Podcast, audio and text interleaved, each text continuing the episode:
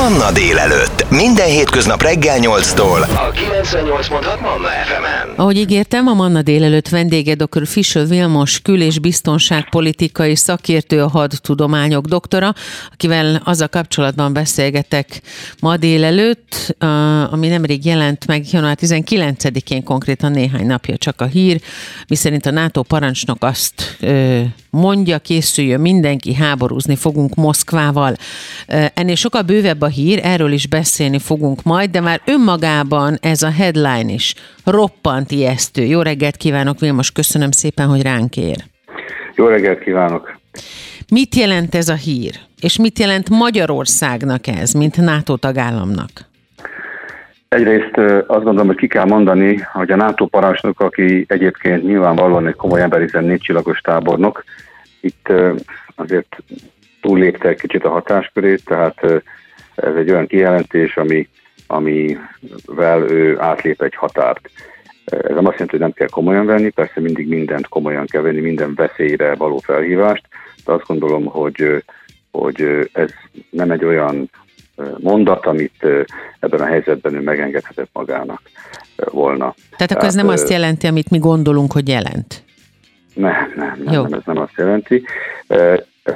Az egy másik kérdés, hogy a NATO készül egy gyakorlatra, egyébként rendszeresen vannak ilyen gyakorlatok, de ez most a Speed Fast Defender 24 nevű hadgyakorlat, amit most terveznek, és ennek keretében ez igaz, hogy, hogy egy olyan hadgyakorlatot hajtanak végre a NATO tagországok, mint hogyha ez egyfajta elrettentés lenne Oroszországgal szemben. Tehát, tehát azért vonnak ilyen nagy erőket össze, amit azért hidegháború óta nem vontak még össze eddig, uh-huh. hogy ezzel is elrettentsék Oroszországot, és bizonyítsák, hogy a nato milyen erős hadereje van. Ez a gyakorlat ez most lesz majd jövő hónapban, tehát én azt gondolom, hogy ezzel semmi probléma nincsen, hogy van egy ilyen gyakorlat, hiszen ezzel ösztönzik a, az országokat is, akik a nato tartoznak, hogy, hogy egy közös gyakorlat keretében a képességeiket még inkább fogékonyá tudják tenni. A, a probléma az, amikor valaki túllépi a hatáskörét, itt most ebben az esetben ez történt a NATO parancsnok részéről. Uh-huh.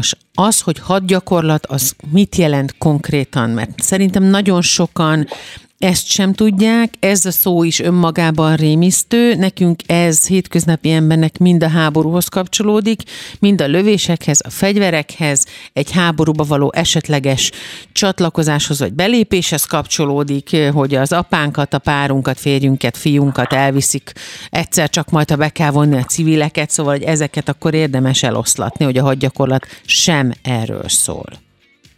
A hadgyakorlat az azokat a katonákat jelenti, akik egy nemzeti országnak, tehát egy országnak, egy nemzetnek a haderejében bent vannak. Tehát adott esetben, itt most 90, ebben az esetben, itt most 90 ezer katonát szeretne mozgosítani a NATO, hogy ezzel is elrettentse Oroszországot.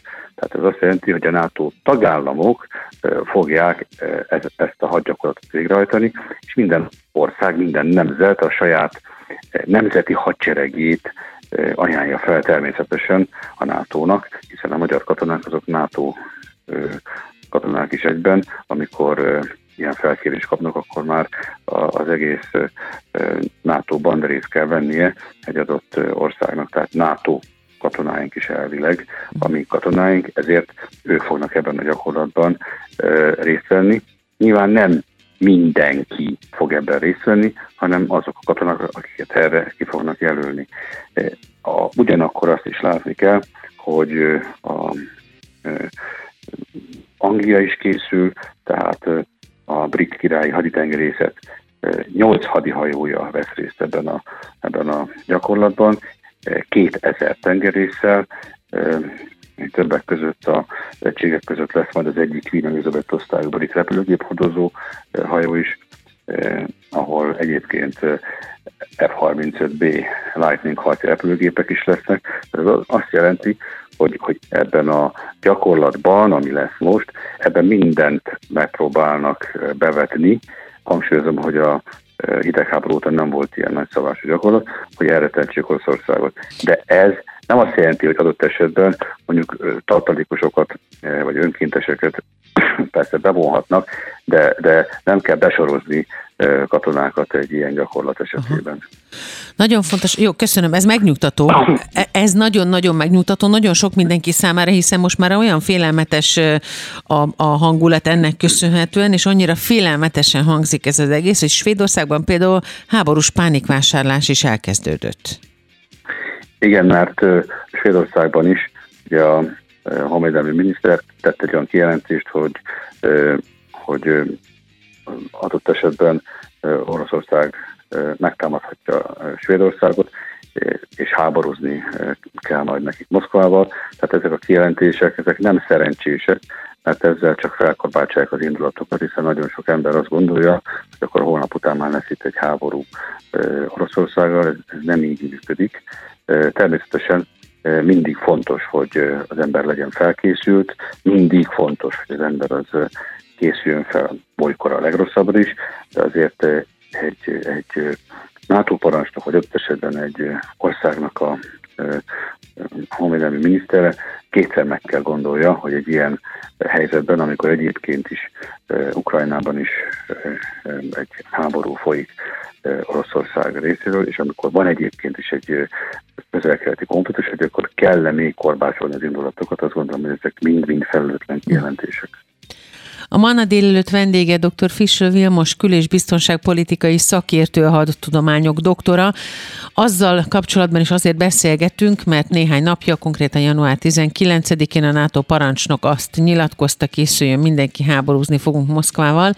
Most uh, már kiderült az iménti beszélgetésből, hogy itt csak, viszont egy egyedülálló, még akkor is, hogyha hozzá kell tennünk, hogy csak hadgyakorlatról van szó, de hogy vajon hogyan és mivel lehet megnyugtatni a magyar állampolgárokat, és vajon vajon ez a ráijesztünk Moszkvára, tehát hogyha nagyon egyszerűen fogalmazunk, ráijesztünk Moszkvára a hadgyakorlat mondjuk az oroszoknál nem kívánt hatásokat ér el, akkor ők visszatámadhatnak-e, és hogyha igen, akkor mi történik? Erről is beszélgetni fogunk, hamarosan folytatjuk.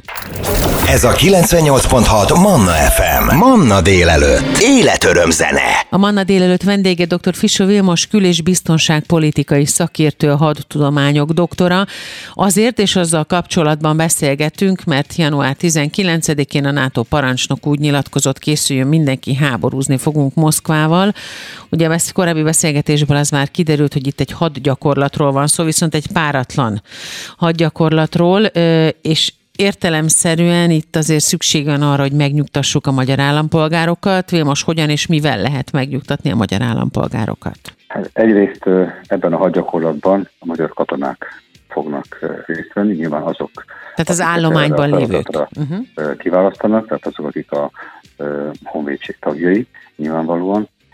Másrészt természetes az, hogy egyébként a polgárvédelem ilyenkor hát azért készen van és észnél van. Ez azt jelenti, hogy a jövőben adott esetben lehet olyanra számítani, hogy egy lakosságot fel kell mondjuk készíteni arra, hogy mi lesz akkor, hogyha egy háborús helyzet van.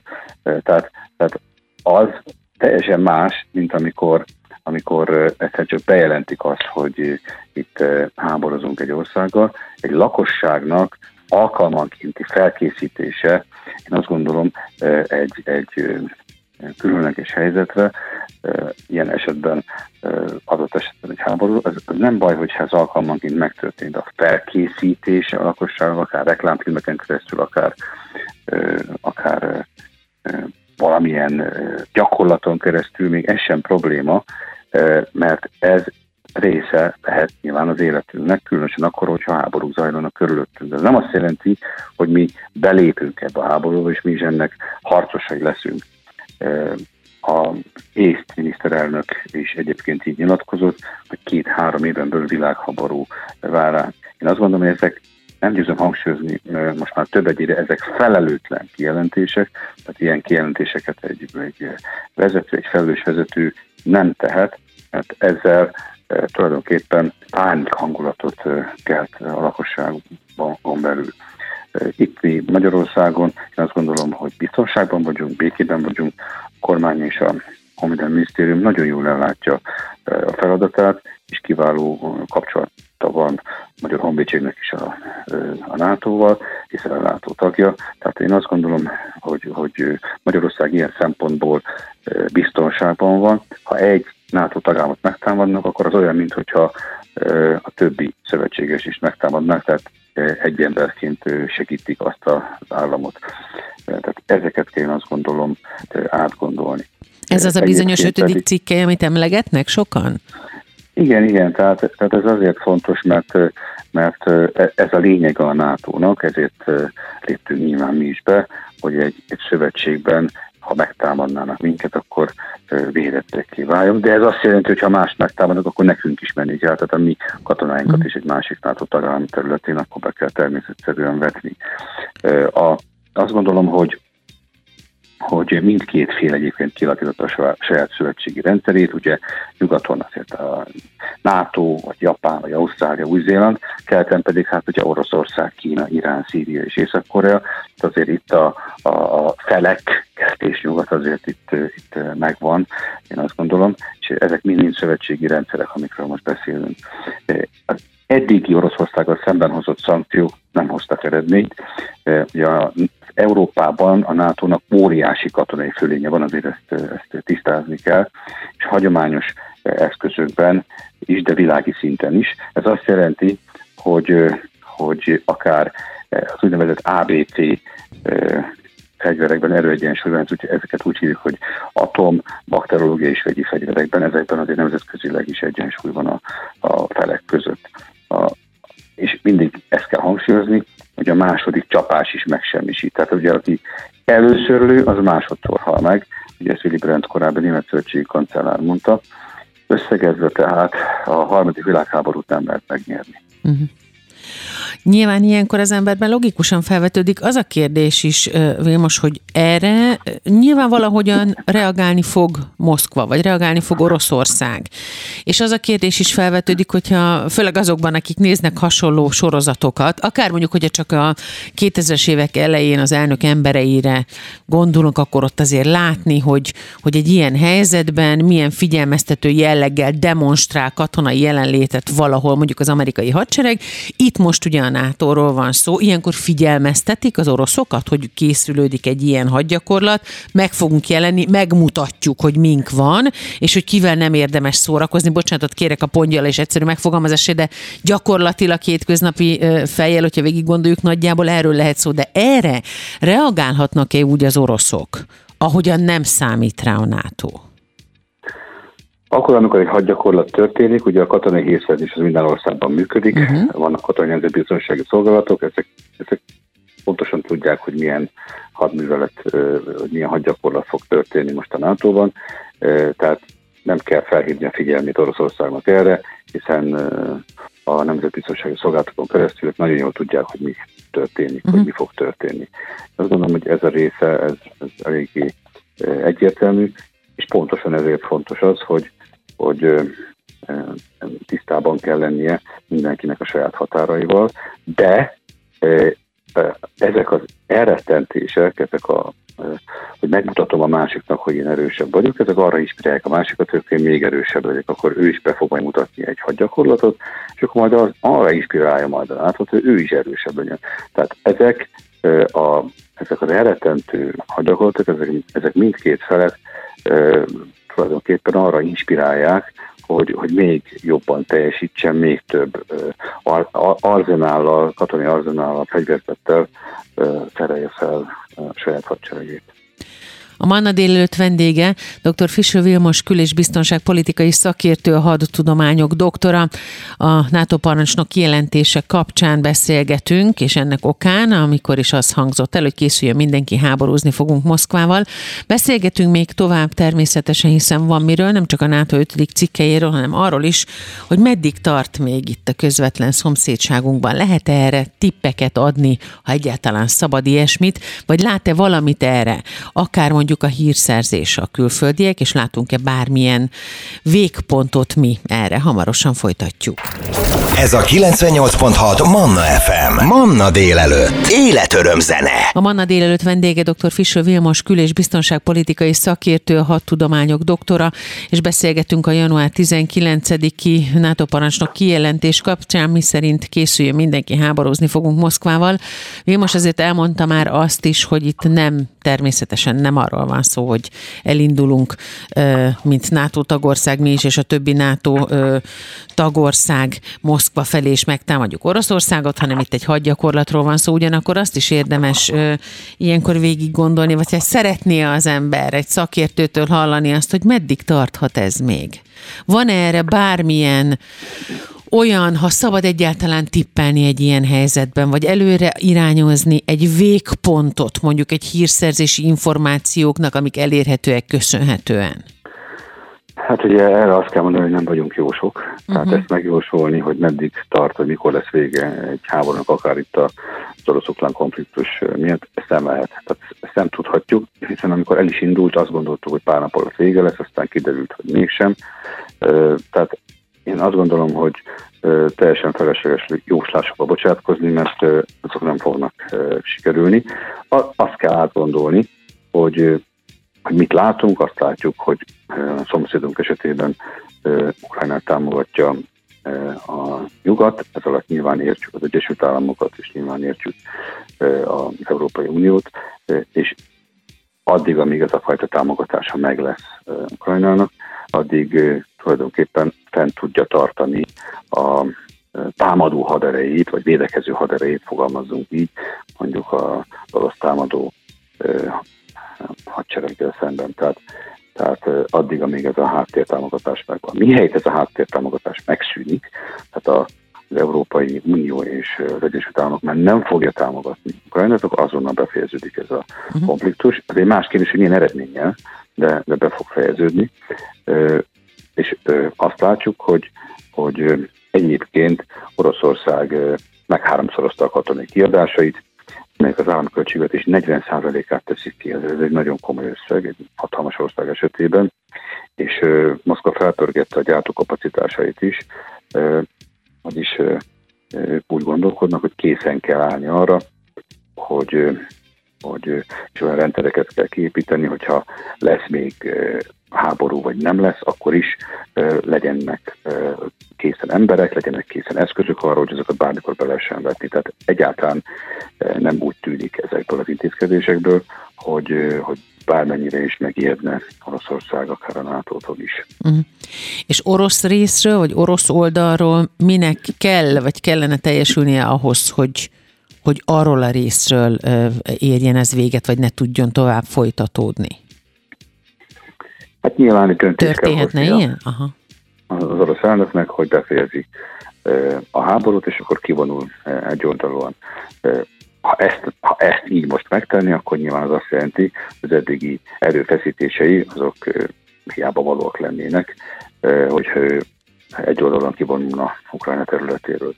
Ez azért annyira nem képzelhető el, hiszen azért vannak olyan területek, amiket már elfoglalt, pláne olyan részek, ahol ugye orosz kisebbség is van, akár többségben is. Tehát én azt gondolom, hogy ez egy nagyon bonyolult helyzet, ami kialakult, és nem fekete-fehér ennek az eldöntése.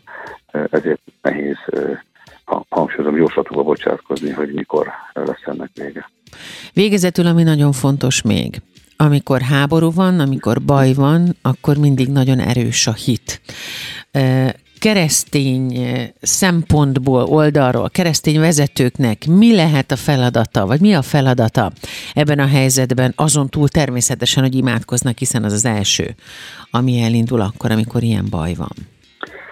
Hát ugye, ha csak arra gondolunk, most itt kicsit magyar viszonyatokat nézzünk, hogy mondjuk Kárpátalján vannak azért katolikusok, reformátusok szép számmal, és azért ott a lelkészek, papok, magyar lelkészek, magyar papok nem hagyták el Kárpátalját, hanem ott vannak ezeken a területeken, akkor eleve az ő jelenlétük is egyfajta hát bizalmat ad az ott élő, most így mondom, magyaroknak is.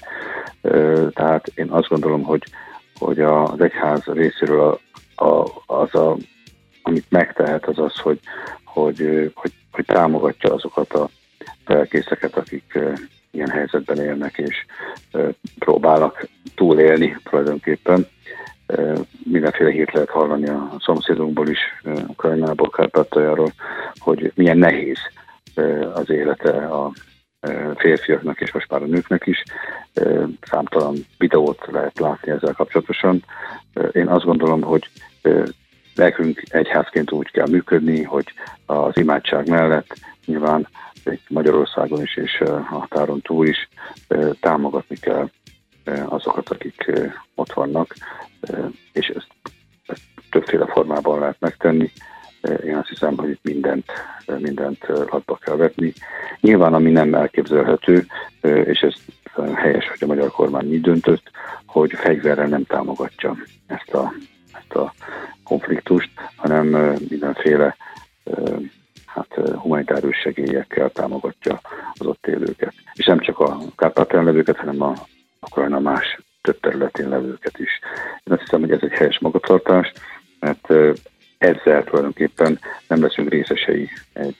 egy, háborúnak.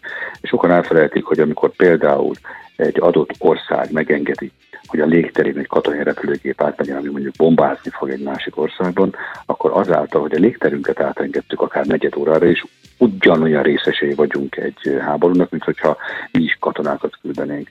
Tehát a nemzetközi itt elég egyértelmű ebben a tekintetben. Nagyon szépen köszönöm, hogy a rendelkezésünkre állt. Köszönöm a lehetőséget. A Manna délelőtt vendége volt dr. Fischer Vilmos kül- és biztonságpolitikai szakértő, a hadtudományok doktora. Ez a 98.6 Manna FM. Manna délelőtt. Életöröm zene.